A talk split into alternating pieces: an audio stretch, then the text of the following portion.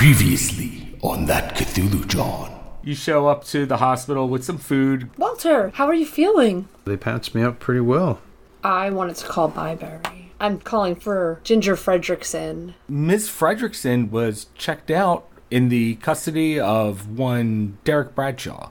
What? He's who made her go insane. Thompson, what are you doing now? I had a phone call to make. If you would like to meet now, I am free. You see a rather attractive woman opening the door. Shall we get right to business? Well, detective, if we're all business, then let's be All business. and you start to see a large reptilian face peek forward, and then you see in front of you is an Ophidian.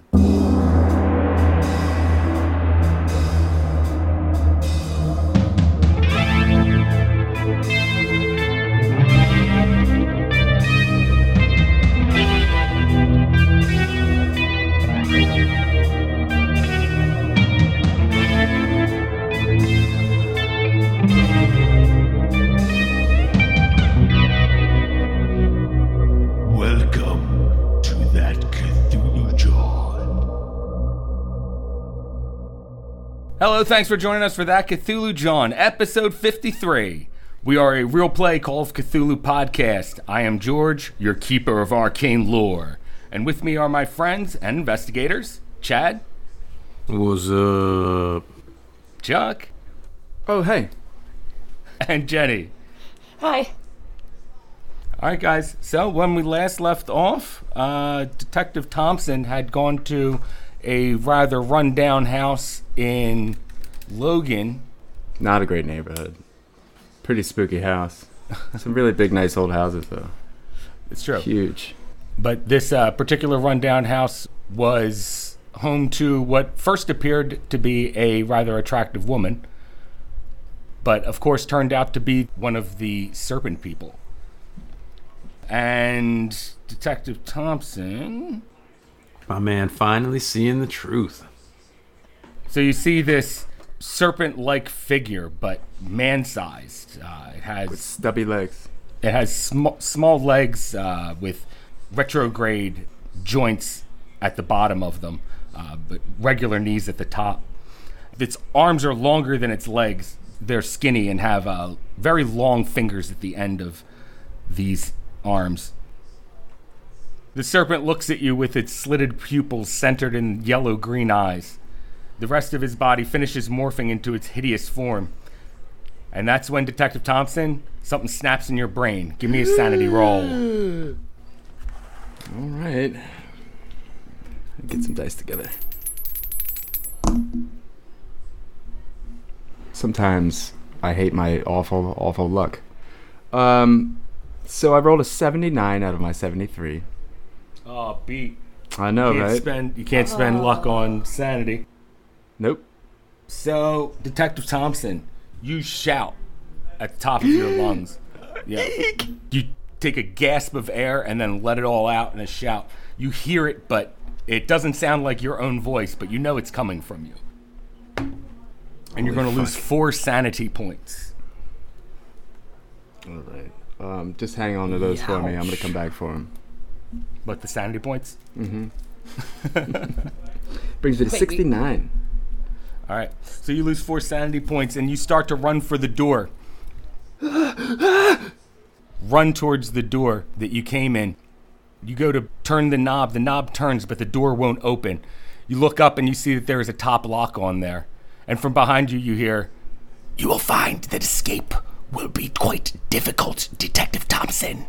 You gotta, you gotta jiggle it while you're turning. Just like kind of, you gotta jiggle it a little. Let me, let me do it.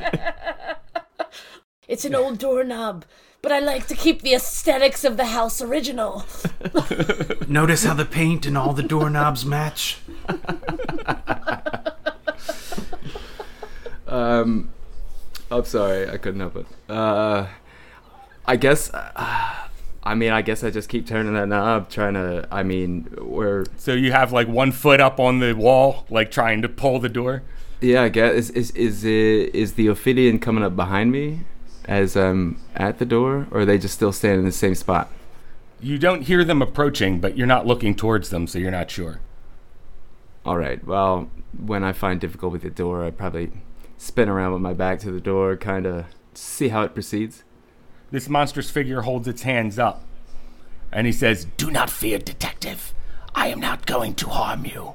My name is Rogphim, and I must warn you the Chief Sambor's real name is Igthil, and he has come to realize that you have knowledge of our race, Detective Thompson.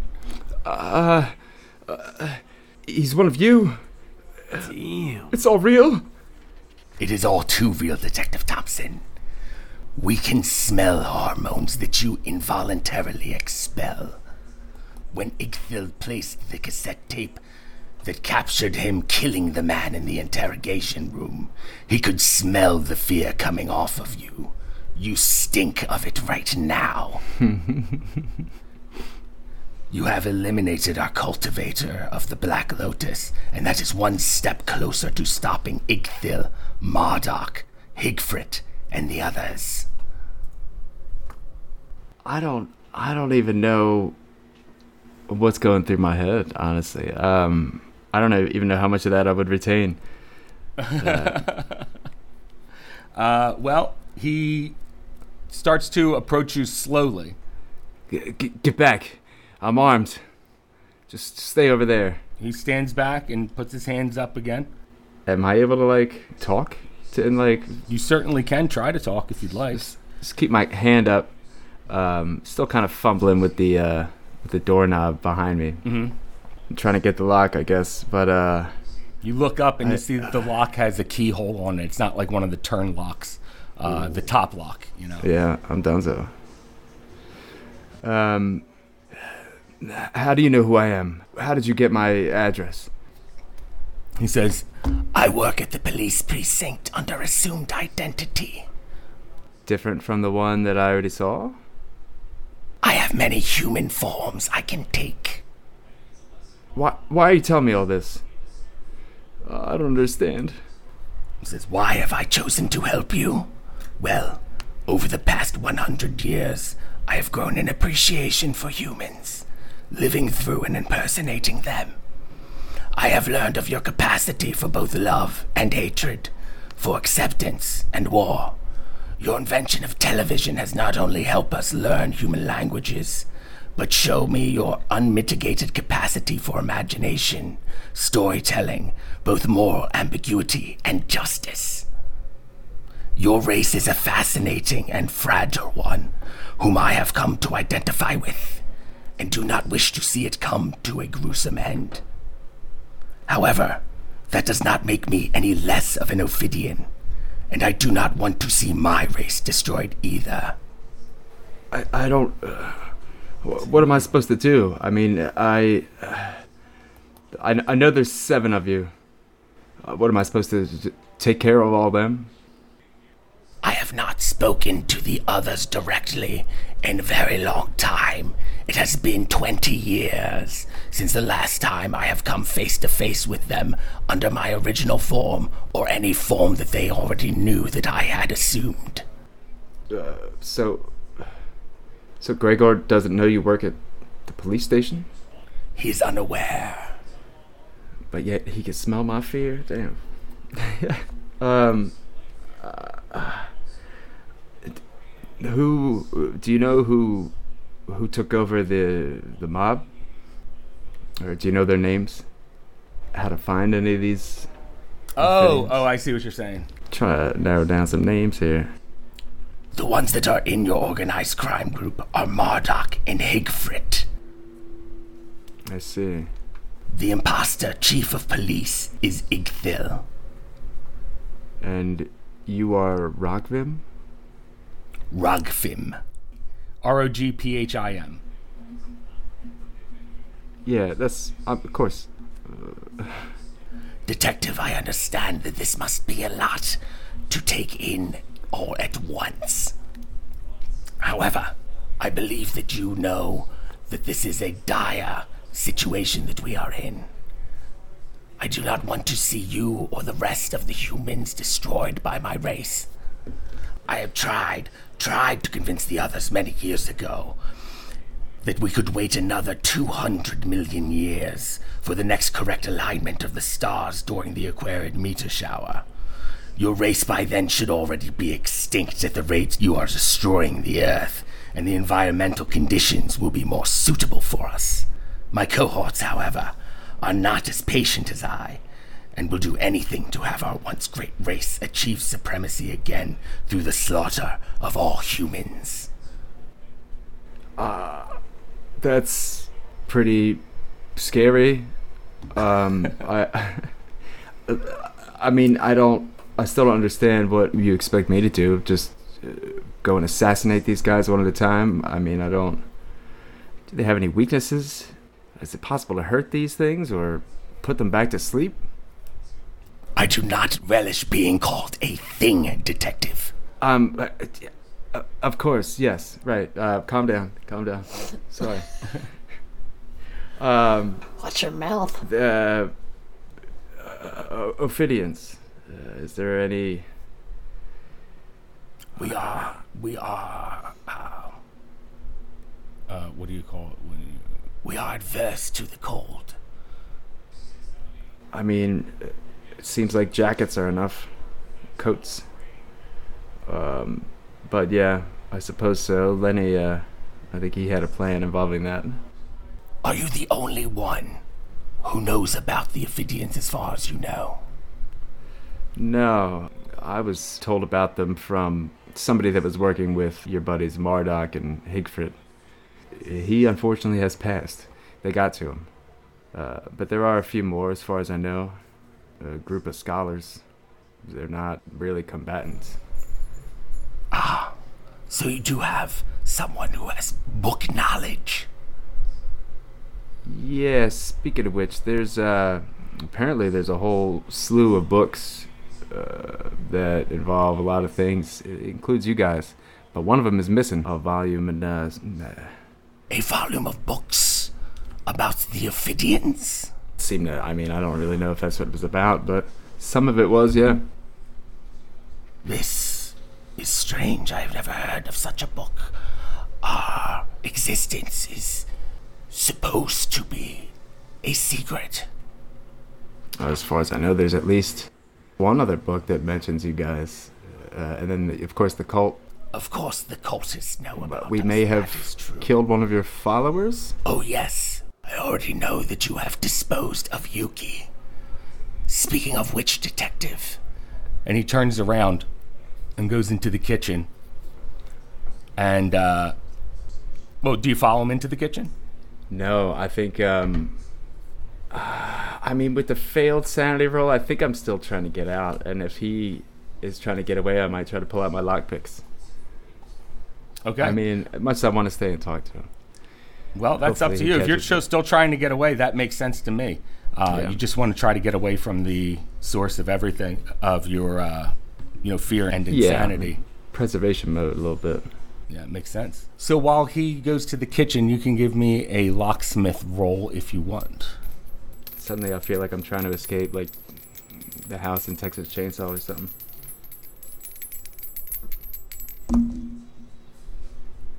That is a 23, uh, which will do it. Uh, not quite hard pass, though. One short. Okay, one short of a hard pass. Well, um, okay, with a with a regular pass, uh, it'll take you a minute to get to open this lock, like uh, maybe like two minutes. Uh, hard pass will take you probably closer to like thirty seconds.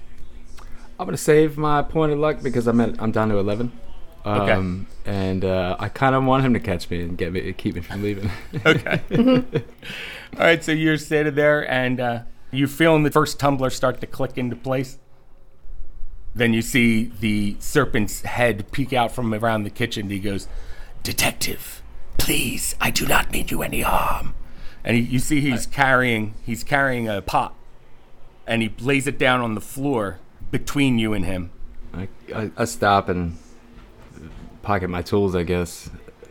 Is it? Is there a lid on it? There is no lid on it. It is a flower pot. Okay, not like a. Oh right. I thought like a stove, like a, something from the the kitchen. Like he was making you guys some spaghetti. I thought there was gonna be a head in there. No, it is a it is a flower pot. Uh-huh. and you look inside of it, and it has one of those black, like a very small black lotus in there. He offers you this uh, black lotus and tells you that you can do as you wish with it. It's a it's a peace offering from him. Very well. Is it a he? I mean, I don't really Um, know. I look. I check the cloaca. No, I don't. Well, um, do you No, I don't inquire. ask? Um, okay. no, I, I leave it at that. Um, so uh, I mean that is Ithgil like uh, the the mastermind here, or is if I take care of him, will that be it? Says no, there is a conspiracy, a citywide conspiracy. Pabst and whiskey. Citywide conspiracy. Five dollars. um, There is a conspiracy, a citywide conspiracy. Not only is the chief of police one of us, the mayor is as well. His real name is Glakzoth. G L A K Z O T H. Thanks. That's easier to spell than I thought. Yes. It's probably harder in there. So, Mayor Goode is one of us now. His assistant is as well. really, His assistant, Miles Pearson. Miles Pearson is the Ophidian name. K A O K O L O B A L. K A O L O B A L. That's what I got. Neat. Um, Miles, Mayor, uh, Secretary. Um, So that makes one, two, three, four. F- There's there's one I don't know about then. If there's seven that are awake, um, not that you mentioned that, but I may have heard that there were seven that. Oh no, you did mention that, right? No, how did we find out about the seven heralds? Yuki told us. Yuki. us, Uh, yeah, the, the and by us I mean Heather, the real Oh. investigator here. but we all talked about that in the car. yeah. Well, yeah. Um, Yuki mentioned that there were seven heralds awake. Says, yes, detective, I am I am the sixth of the heralds. There is one, however, that is not accounted for. We none of us know where he is gone. That is the herald known as Drelbith. D R E L B I T H. He sound like a Biff. I wonder. Oh my God! Is it? Uh, so I mean, you guys can't identify each other in your disguises. There's nothing that clues you in if another Ophidian is around. There is no distinguishable way to tell us apart from a human when we are in our disguises. Hmm. So Drelbith is the uh, is the wild card here. Could be anywhere. Could be across the world. Could uh, be sitting in front of a TV. Uh, I, that would be ideal if, if he was the only one that agreed with you. One less to worry about. Uh, he says to you, um, He says, Yes, we have all grown to love your TV. You know what'll rot your brain. It has proved a useful device. It's great for killing time. That's for sure. Do you think they like learned like from Sesame Street? Like all cute. Oh, I hope so. Them so cute. That is where I learned your human numbers. One. batty, batty, batty. Two. I like the one that lives in the trash can. His little worm friend is the cutest. Oh my God, Slimy! They probably love fucking Slimy. It is the cutest. Whatever happened to Barkley the dog? That was my favorite. right. Um, Uh, yeah. says, Detective, I realize that this must be a burden on your mind. That's all I'd say. However, I wanted you to know that the threat is very real. Well, I'm learning a lot uh, in a very short amount of time. You'll have to excuse me. I never knew there were Ophidians among humans. Never knew anything like this was real. Um, some of the other people I mentioned uh, have some other odd stories as well about strange things, monsters, creatures, and rituals for that matter. Uh, This serpent person uh, spins his tail around in a circle and sits on it like it's a chair. that's awesome. I It am is. jealous. And he says, Detective, perhaps we can help each other. I do not wish to see my race or myself destroyed, so please do not tell anyone of my existence. And I will help you as much as I can to help preserve the human race. Also, if I talk about it, I'll say it was an anonymous tip. I'll, uh, I'll, I'll obviously have to share some info with anyone that might help. Yes, that is understandable, Detective Thompson, but please do not give my location or my heritage away. Sure. Um, I'm still not exactly sure what I'm expected to do with the flower. I I have no way of making it into uh, hallucinogen, but poison. I mean, maybe I know someone who could, but I might have to kill some of these ophidians that you've named. You realize that? I mean, it's the only way to stop it. He says, I do realize, Detective, that this will be the only way to put an end to it. They will stop at nothing to try to extinguish the humans. Now, what what is it that is going to occur that wakes up the rest of your Ophidian people? Um, how can we stop that specifically? He says, I'm not exactly sure what the entire plan is, Detective. I know the placement of the pieces on the board, but have no idea how the chess game is supposed to play out. I see. Is it because of your um, aversion to the others? Yes, This Ithgil or Igthil, uh, Sambor, is he the the leader of this group, or would it be Galaxoth, the mayor? Or, I mean, is it is there any way maybe taking out one will, uh, you know, topple the other pieces, so to speak? depending on what the plan is, would determine on who to take out. Would we have to take them all out? I'm not sure. Hmm.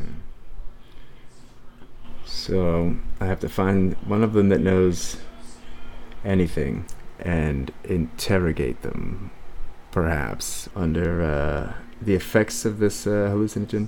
Now, They will be much more susceptible to your questions under the effects of the Black Lotus, Detective. are is the Ophidian um, uh, are your people resistant to poisons or toxins at all? Because apparently uh, they seem quite adept at using them and uh, injecting them through fangs. I assume. he says, Yes, Detective. We have much knowledge of toxins and poisons. We have a venomous bite as well, uh, much like some of your regular run of the mill snakes. Uh, are you resistant to poisons and toxins? Are there any that you're not? We are resistant to all snake venom. We are resistant to the Black Lotus, however, we are not immune to its effects. Okay, so I gotta gotta go with a big dose, That would be the best bet, Detective. multi-dose it. Um, now who do you think might know the most? I might be able to get closest to Sambor technically, but if he's on to me, maybe one of the other ones doesn't know yet. I'm go for them. Any idea? The ones that are in the Mafia, I think, would know most of the plan at least. Okay. If you can interrogate them. That's fine. That's uh, that actually works out well.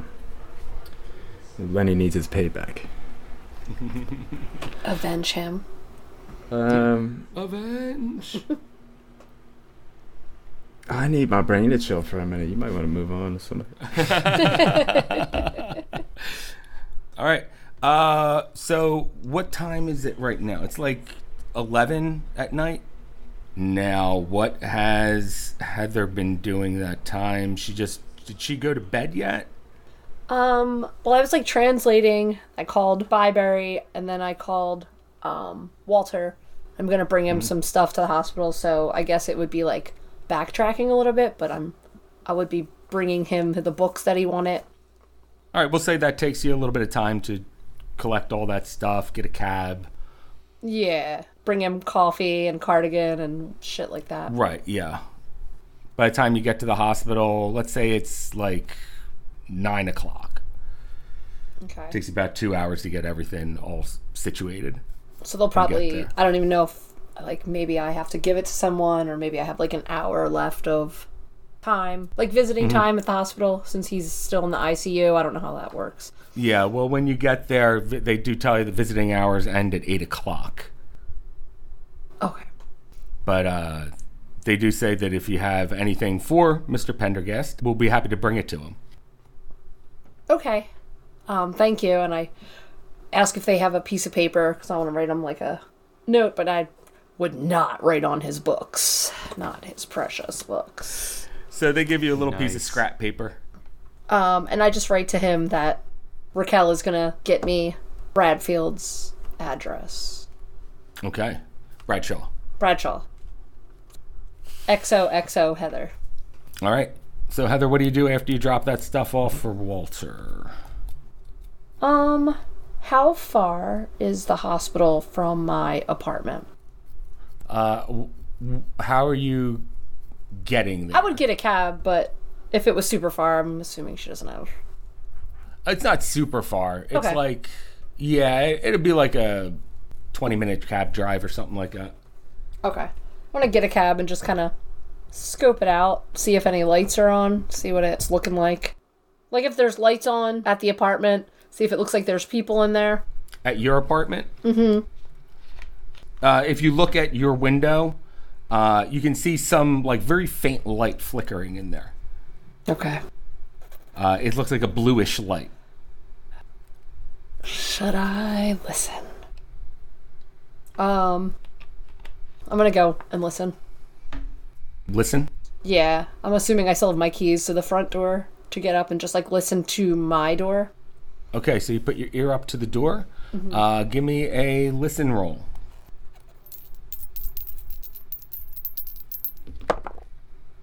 Thirty-six. Yes. 36. I have fifty. out of 50 all right so as you're listening through the door here you hear uh, someone kind of talking back and forth a little bit it sounds like two people having a conversation but then you hear what sounds like some old lady say where's the bee And does it sound the same like volume and tone as the previous two voices? Like it's all coming from the TV? yeah it sounds like it's all coming from a tv Okay. Um is the apartment door like lined up to where there would be a place to like dodge around a corner or go down steps if I was to knock on the door and then slink away? the door opens inwards Right. i mean you can kind of peek in and then jump back if you need to All right, I'm gonna do that, but away from the door. I just want to see if it opens. If I like bang on it. okay you're going to use your key No, I was just gonna bang on it. Oh wait, I could just open it. it's your apartment I know, but I kind of want it like the lead on like getting away. If it's Bradshaw, you know what I mean? Like I wanted to not go towards the door and just see if I see the door open or any light come out of it. i see okay I don't want to be close enough to be grabbed. Right. That makes sense. All right. So you knock on the door and you wait for anything unusual. You keep your ear up to it after knocking. And you just hear the TV still. You don't see any other lights come on underneath the door or anything. Okay. It seems like just the TV's on in the apartment. Okay. I'm gonna look in. I'm gonna use my key. Okay, put your key in, turn the lock, open it up, and you see the faint glow of the TV illuminating the room. You don't see anyone in the room as you look around, though. Okay. Uh, you turn and uh, look in the small kitchenette. Doesn't seem like anything's weird. No one's there. Look around the other corner towards your room.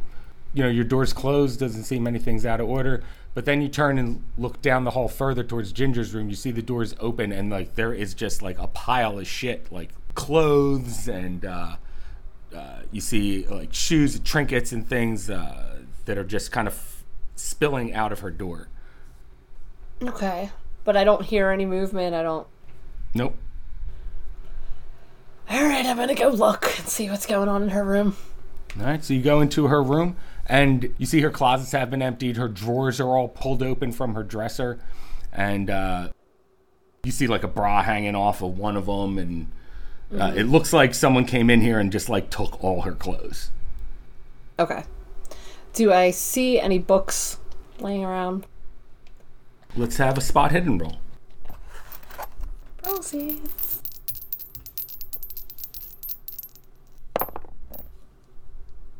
Sixty-one. I will. I will spend three luck points. I have fifty-eight. Okay, with that pass, you are absolutely positive there are no weird books here. You dickhead. that was good. you even had a face like, "Ooh, I don't know. Maybe there are books around. You should probably do it." In my head, you're talking like Adam Sandler. oh, hoping no. Where, where's the books at, Heather? It was really good. Oh, It's making Chuck so mad. I'm trying to eat here. Uh, okay, I'm gonna. If I see any money, I'm gonna take jewelry and money, and I'm gonna roll out. Okay, there is some jewelry in there that's still there. You know that Ginger only wears real jewelry, so all that gold jewelry that's in there, all that sterling silver is all real stuff. Uh, she didn't seem to take much of her jewelry with her, but she did take uh, where you know she keeps her uh, cash. You see, in fact, there's a couple of uh, coins and bills that are on the floor in front of her cash box. No, like Mac card laying around. Uh, Her pin's probably her birthday. you passed that spot hidden roll. Yeah, she has a there. There is a uh, Mac card laying on the ground there. Perfect.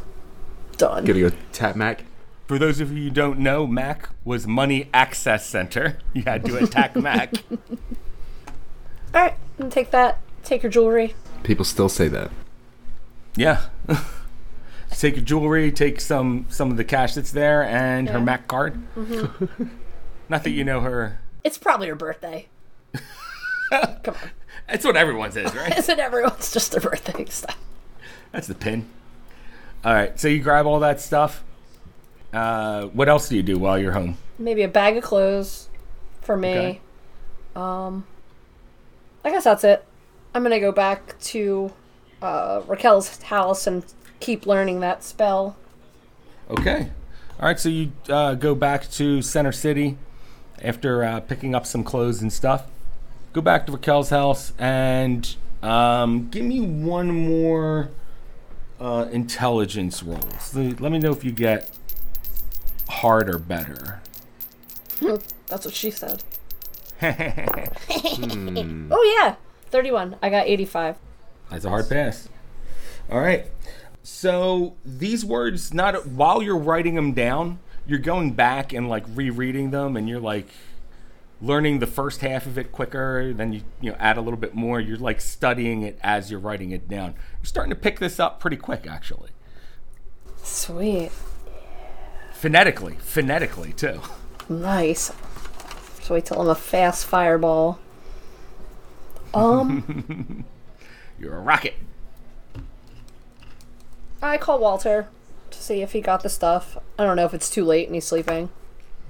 Walter, do you think you're sleeping right now? No, most likely he'd be up um, plotting different lines. He already had the four books, so uh, I guess he would have finished up one and moved on to two. Just do it sequential order. All right.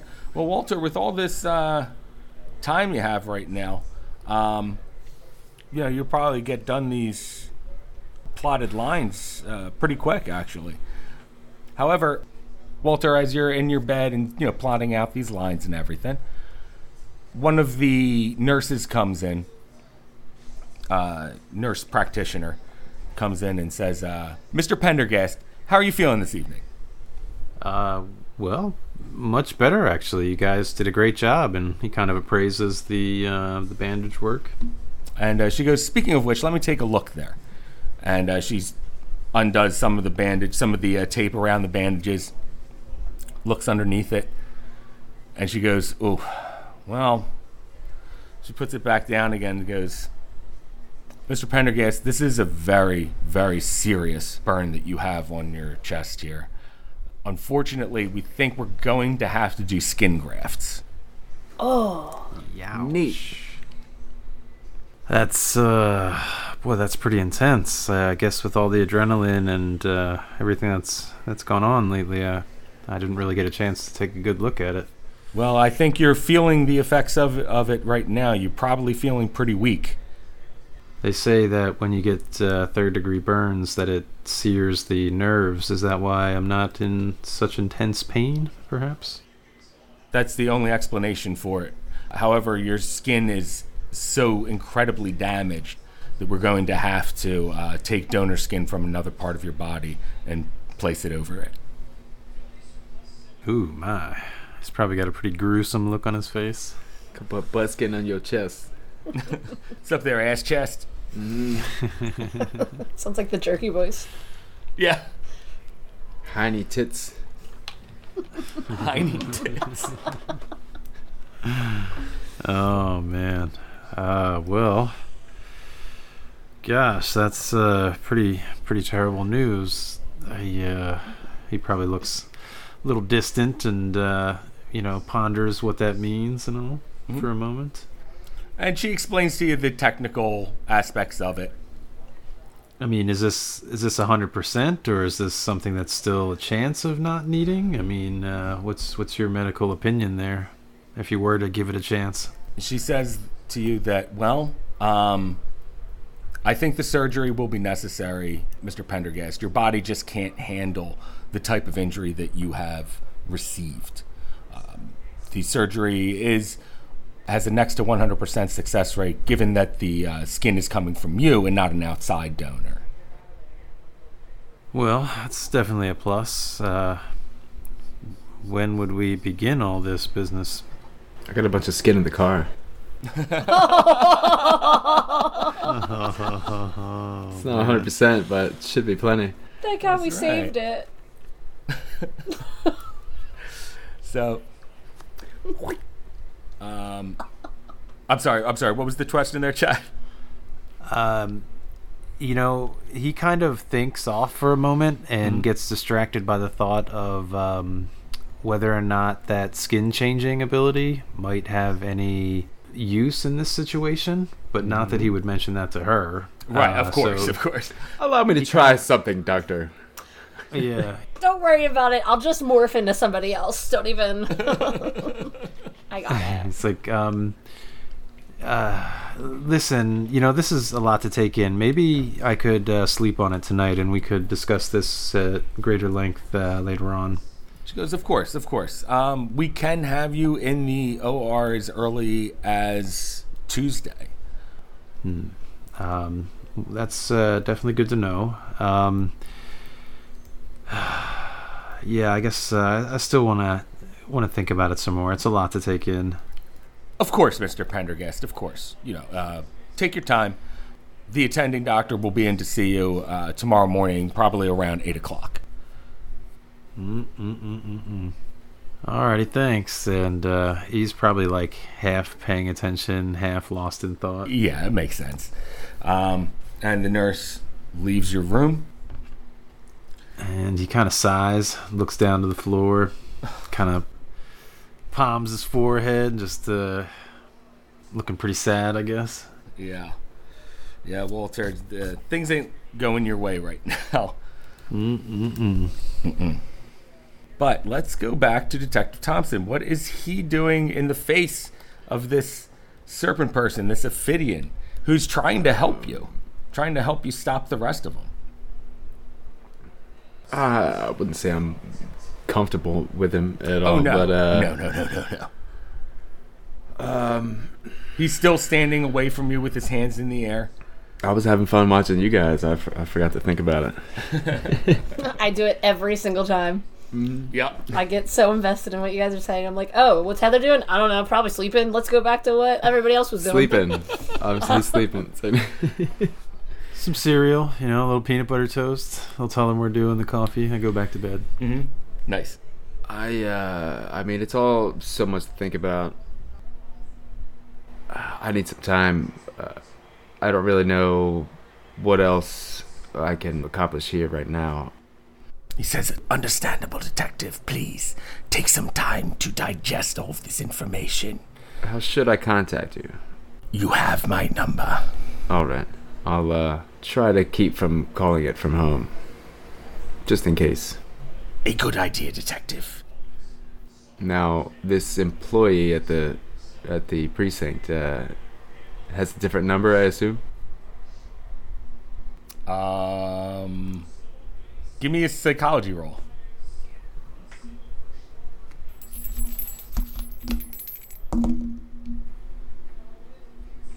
That is an 86, which is not no, it's not 40. Come on, Nope. Chuck. I want to know. Is it the girl that has a crush on you? Is it the guy that's obsessed with you? Who is he? Uh, mostly asking for your safety and mine. Um, if they're looking at my records, they recognize it. Well, he says to you, Of course, the number is not the same, detective. Uh, I, guess you've been around a lot longer.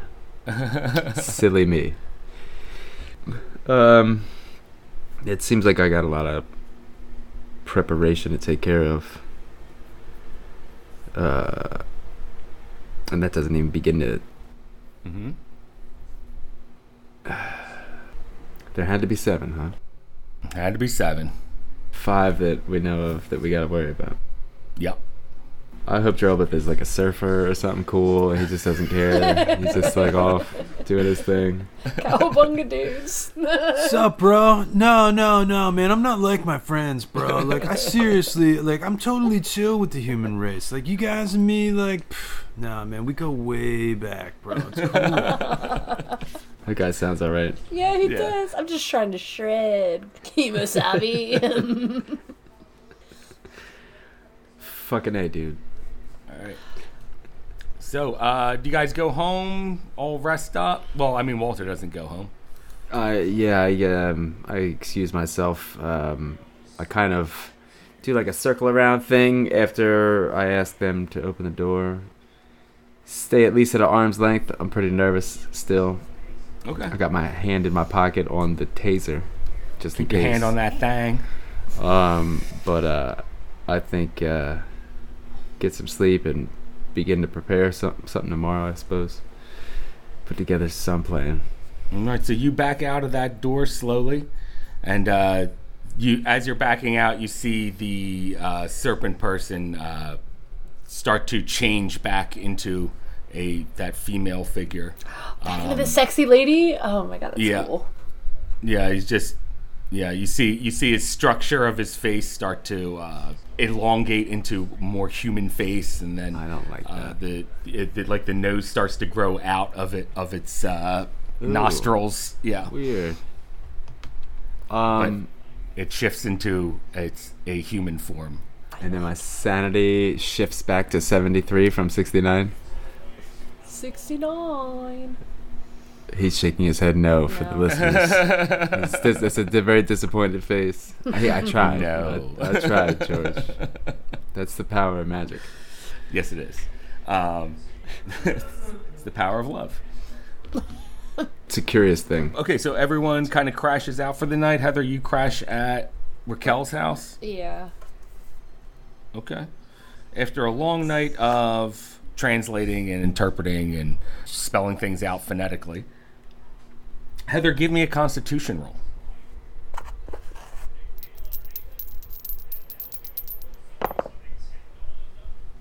Three.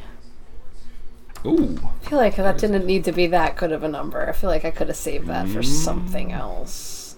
Make a one man weep and another man sing. Now it's stuck in my head. Thanks, George. The power of love. Yeah, so it's an extreme. Not that I'm not excited. I just Extreme, feel like dude. extreme. Whoa! Drillbith, take it easy. Uh, hold on one second. Let me just pull up the calendar real quick. Okay. All right. So uh, everyone's pretty exhausted and everything uh, from their very long days. I'm going to say no one has any crazy dreams that night, or at least no memorable ones. Walter does finally succumb to the idea that there's probably no magical solution or anything crazy like that, and goes to bed dwelling on the uh, thought of how unsightly his butt will probably look after they peel back a few dozen layers to Uh-huh. strap onto his chest. Yep. Gonna have it. Gonna have a funky butt. Do I get a hit point back for sleeping and getting You sure do. such an extreme constitution? Everyone does. And we're gonna start the next day. Lovely. Okay, it is now Monday, The first day of the week. the Yes. first day of the week. Yes. Yeah. If it was normal. So, uh, wake up in the morning. Uh, Walter, the attending doctor, comes in around eight o'clock. You've slept pretty much through the night very heavily. Uh, your body's pretty weakened from trying to heal itself. Imagine they probably got to be dosing me up with painkillers. Oh yeah, yeah. And, probably uh, got a little IV drip going. Right. So the uh, attending doctor comes in and wakes you up, and he goes, "Oh, Mr. Pendergast, sorry, uh, sorry, didn't mean to, uh, didn't mean to wake you there, but my nurse uh, came to you last night and probably discussed with the possibility of the skin graft surgery. Yeah, she did. Says, well, it's it's my medical opinion that uh, it is going to be uh, beneficial. The benefits will outweigh any sort of risks to it." He nods. Um, yeah, I guess uh, there's not many options. I still haven't really seen it all that well, but uh, I'll trust your opinion on the severity of the wound. Trust me, it is it is a bad one. It's one of the worst uh, centralized ones that I've seen in a long time. Well, I'm thankful for your care. He says, uh, "We'll we'll be taking good care of you, Mister Pendergast. I'll have my scribe come in and draw up the paperwork for your surgery for you that you can sign." Scribe. What's a scribe? Is that a real thing? What, having a medical scribe? What's Yeah. a medical scribe? I have a They're feeling like- medieval fantasy. No, medical scribes like the doctor will just say things and then someone else writes them down in the chart. Huh. Yeah. I told you guys I barely have a grasp on the English language. I told you. Somebody got to write it down in 1985. Long story short, is what I'm thinking. Mm-hmm. So you sign up for your surgery. Uh, they say they're going to get you in tomorrow for that. But you have all day to just work on these books that Heather brought you. After the doctor leaves, you look over and you see a pile of books next to your bed. And there is a note on there from Heather. And it says, Shit. It's held there with a knife. yeah. what, does the, what does the note say, Heather? It just said that I'm going to get Professor Bradshaw's address off Raquel in the morning. Okay. Got you. Right. Well, it's good to see that things aren't slowing down with my impeded progress. He thinks to himself. Um, and uh, anything you want to accomplish in the hospital today, Walter? I mean, you're kind of bedridden. So, with the things that you brought there, Heather, was the translated version of what Raquel was working on with those things? Mm-hmm. Oh, I have my own copy now since I'm still doing it with her, but you have everything that was up to date as of yesterday, I guess. oh, like all the spells? Oh, I see. No, you were only working on one, and you were working on one too. Mm-hmm. Okay, You each were working on a single spell. Yeah. okay, so just those 2 Mhm. That's good to know. Uh, well, he kind of, um, I almost want to say like greedily, like not snatches it up, but like you know he acquires it and kind of looks around to see if he's like alone for a moment Mhm. that he can kind of devour this knowledge. I see. Okay. He'd probably start to look over that, putting the uh, the lines aside for a bit. I mean, he must have gotten some progress with them yesterday, so. Absolutely. You're coming along pretty well.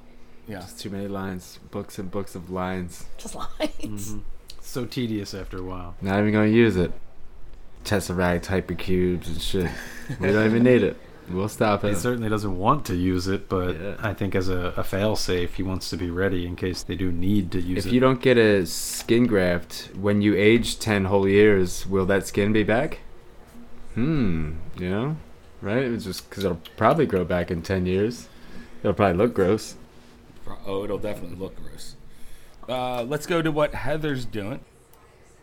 Heather, you wake to the smell of uh, coffee and bacon. You wake up, look around, and you see over in the kitchen that Raquel is there.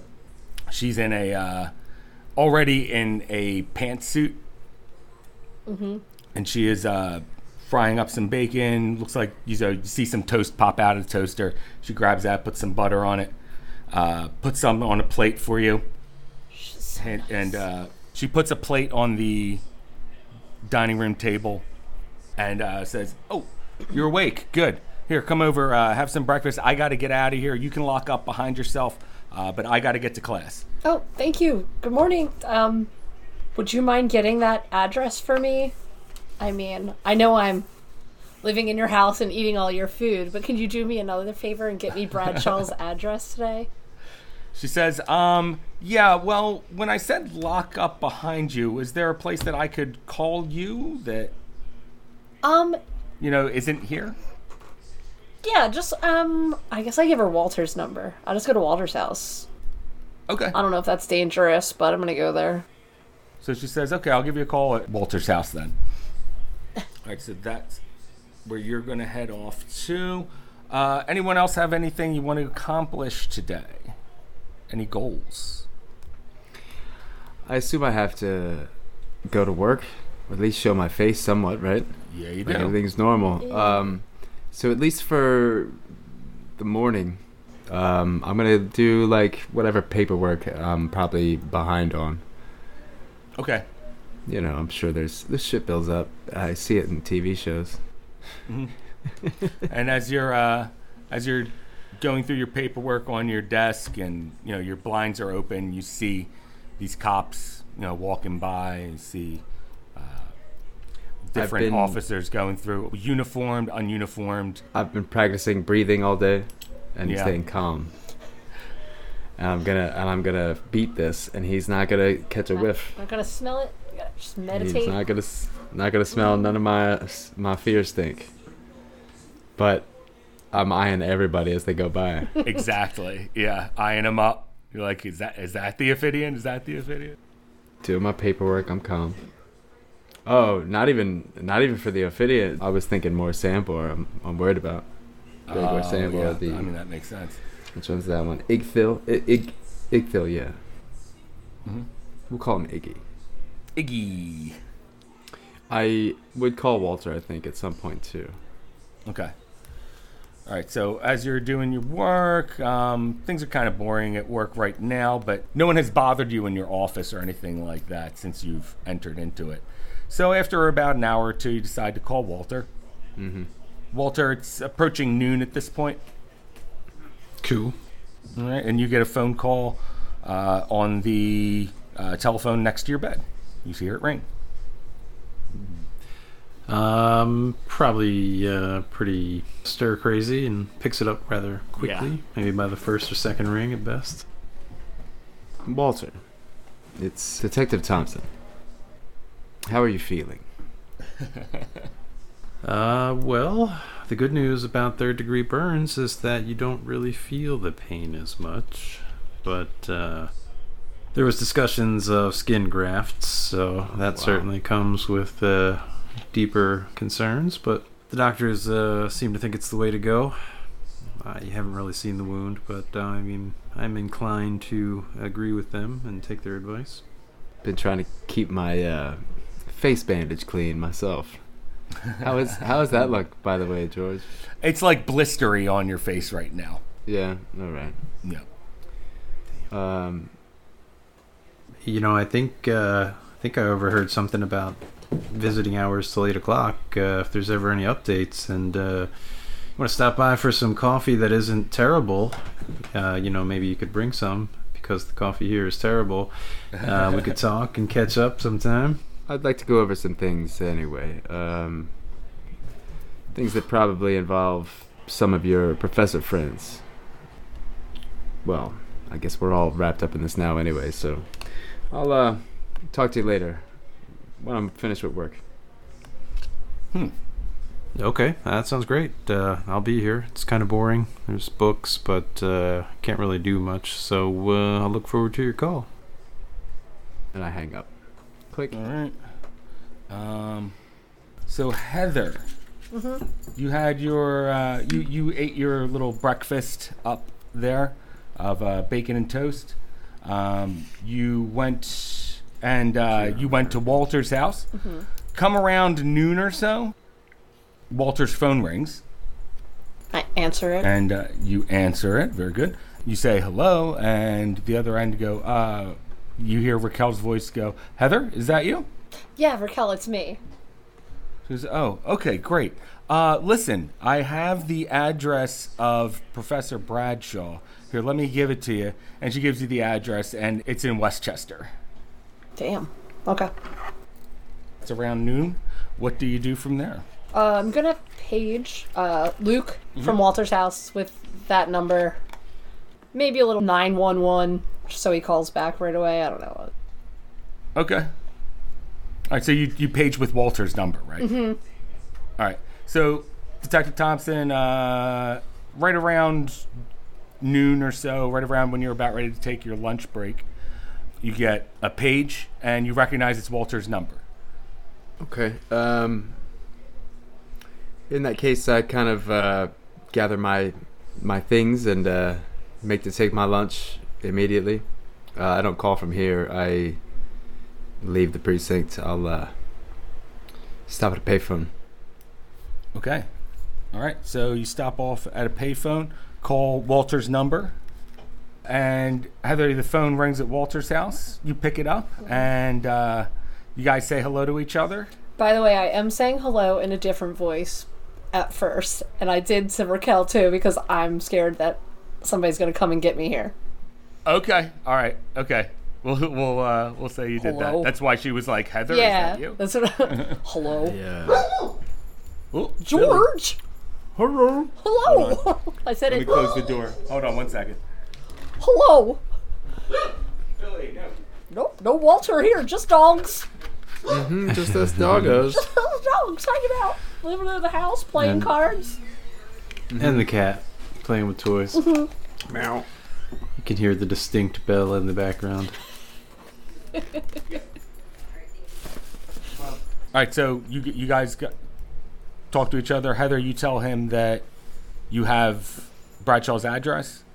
Yes, I tell him I have Bradshaw's address and that um like does he want to come with me or I'll just go alone because like should I wait for him? I'm sure he's not going to tell me to go alone, but It's probably better if you don't go alone. Um, I'll swing by there. Not sure if they'll be watching. I doubt it now that. Well, I doubt they'll be watching the block anymore. okay, what time uh do you think you'll be here? Because I feel like Walter's probably going kooky, so I should probably update him. But I might just go there and hang out for a bit, see if he wants anything from his house before I go. I planned on meeting up with him um, in a few hours, honestly. So uh, swing by there after. Okay, you want to just meet me there, and I'll just wait there. Where at the hospital? Would that be safer for you to go there? I think that's probably better. Okay. Yeah. All right. So you guys meet up at the hospital when? Couple hours. All right. We'll say uh, two o'clock, two in the afternoon. Okay. All three of you convene at the hospital in Walter's room then. Before we do, though, Mhm. I am just a little curious about the translation. Uh, I guess this is out of character knowledge, but from what Walter can glean, can he gain an idea of um, how detrimental to him this spell would be if he does, in fact, use it? Um, he doesn't know that much of it yet. Okay. He's gotten some of the good parts, but not not the bad parts yet. Okay. Right. Um, so you guys all convene at the hospital to catch up with each other, and I'm going to have to end the episode there, guys. We're running short on time. Right before the gang puts together the master plan. Yeah. all right. So you guys are all there. Man, some juicy vittles tonight. Yeah, we'll pick up with all you guys at the hospital. Uh, so, oh, two things. One, um, everyone gets a mythos bump. So everyone should have 5% in their Cthulhu mythos. Oh, because we've seen new stuff. Yeah, yeah, I forgot to give you those guys that stuff. So for each new thing you saw, you get one more point. Okay, so I have five, so So I'm gonna count Yuki's flaming aura as one. Okay. Then the seance as one. Okay. Then uh, Thompson, you saw the uh, you saw the uh, serpent folk. That's one. Uh, Heather, you got dosed with the black lotus, so that's one. Everyone got their boost for the Wendigo, except Thompson, of course. So he's at two. No, the first instance gives you five automatically. Okay. So then is Walter up to seven for the two percent that is seen here, That and then five right, from yeah. last? Okay. No. So that I'm at six. You should be at six. Yeah, Thompson should be at six. so I'm at eight. You should be at eight. Yeah. Really? Which means- Did you? She didn't see an Ophidian though, right? No, it's just the the Yuki flames. What about Yuki skins? Count one for the Yuki skin too. And Yeah. then she saw. Oh, she saw the Ophidian lights Yeah. in the basement. I don't know if that was like seeing an Ophidian, but well, no, she got dosed by the Black Lotus, so that's one. Yeah, and I saw her turn into a snake. I mean, not turn into a snake, but didn't it seem like there was a giant snake talking to me? Yeah. Um, that was kind of a delusion. It was more just like kookiness. No, it was just it was just you being crazy. So I'm not gonna count that one. I thought there was one down it with gives her. at one point. insights. It gives insights into the mythos sometimes, but it doesn't. much. Yeah. Okay, so I got nine. Uh, I was hoping for double digits, but whatever. I'm being a brat. Uh, that means your maximum sanity is 91. Oh yeah, the the higher Cthulhu mythos, the lower your max sanity. Maximum insanity. Yeah. But it's rare that it goes up anyway. Yeah, it, it doesn't go up that high. Yeah, I was gonna say I have like seven, so it doesn't matter. Yeah. all right. So uh, I guess that's going to be it for us. I want to thank all our listeners. Special thanks to Tom Wink, Regis Philbin, Sarah Wiley, Anne Marie Callahan, and Mike Earl. You guys are helping us keep the lights on here. Thanks everybody. Thanks, everybody. Thank Thanks so much. Better headphones. Everyone remember that sanity is overrated.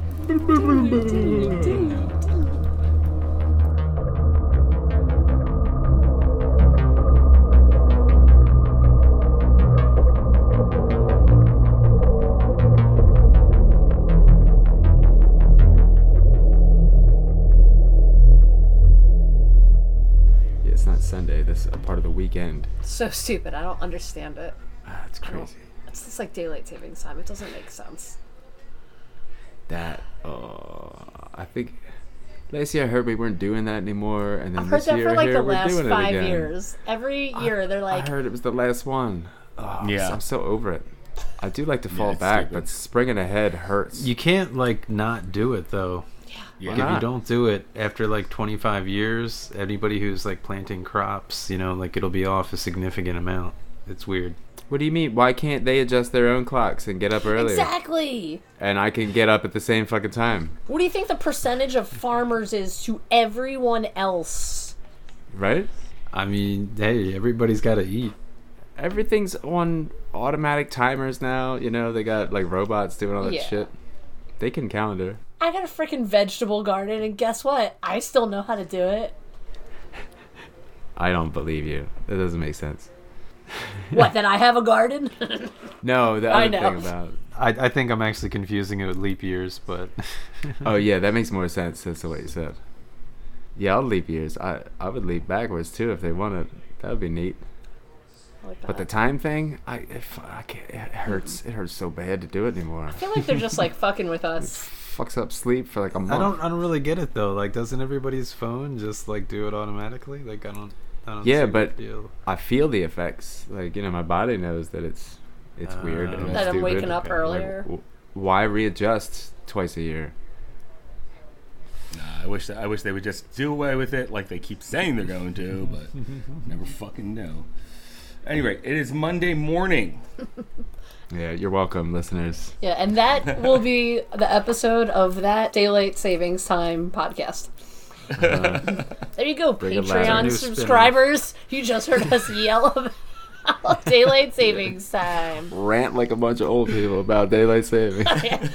know what happens when you're 40? You have a strong stance on daylight savings time.